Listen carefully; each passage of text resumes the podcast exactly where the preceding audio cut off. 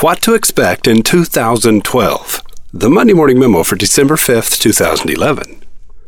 Added value is the popular name for what's included at no extra charge. But we are entering a time when it will no longer be sufficient to tell the world what you include and what you stand for. To gain the attention of the public in 2012 and beyond, you must identify what you leave out and what you stand against. Organic fruit and vegetable growers leave out the fertilizer and pesticides. Netflix leaves out the trip to the video store. Southwest Airlines leaves out meals and assigned seating. Digital cameras leave out the film. The full plate diet leaves out fiberless foods. What does your company leave out? My friend W. Reed Foster and his partner Joel Peterson were men ahead of their time. They employed this technique more than a decade ago to distinguish their brand in what is perhaps the most overcrowded retail category on earth wine. If they had described their wine as intense and full bodied with hints of cherry, they would have sounded exactly like 1,000 other wineries. But the slogan, No Wimpy Wines, made Ravenswood an important worldwide brand. Their wine also had to be good, of course, but that's the easy part. Lots of vineyards produce good wine. You can't have insiders unless you have outsiders. I demonstrated this technique in last week's Monday Morning Memo. I'll wager you remember it.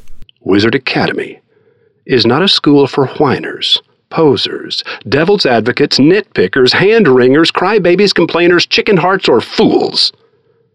But it is definitely the school for you.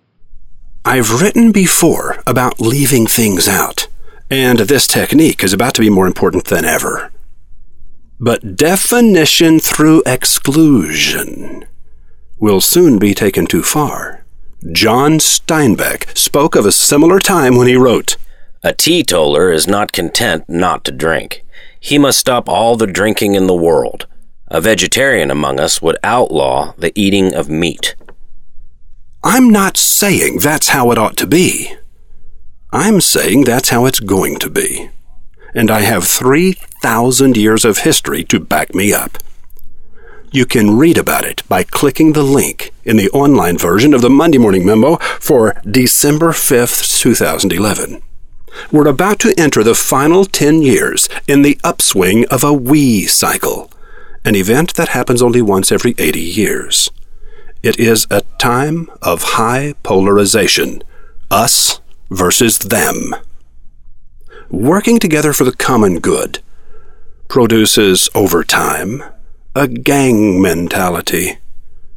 The Salem witch trials, Robespierre's reign of terror in France, the American Civil War, and the rise of Adolf Hitler are just a few of the angry events that have occurred within 10 years of the zenith of a we. Just three weeks ago, Joan Smith, a reporter in Britain for The Independent, wrote The red poppy has been a symbol of remembrance since shortly after the First World War, a means of honoring the fallen and raising money for veterans and their families. This year, the pressure to wear one has been greater than ever. This year, coercion of reluctant red poppy wearers has been joined by an outbreak of sheer nastiness towards the few who wear white ones. Stand up comedian Chris Rock makes this point more sharply in The Rabbit Hole. You can enter the rabbit hole by clicking the image just above the title of the Monday Morning Memo for December 5th, 2011. I know today's memo makes me sound like a raving loon, but I trust that our new book, Pendulum, will change your mind when it's released in April. David Farland warns us, I believe, very presciently. Men who believe themselves to be good, who do not search their own souls, often commit the worst atrocities. A man who sees himself as evil will restrain himself. It is only when we do evil in the belief that we do good that we pursue it wholeheartedly. Choose who to lose works well in marketing. Not so well in life. Roy H. Williams.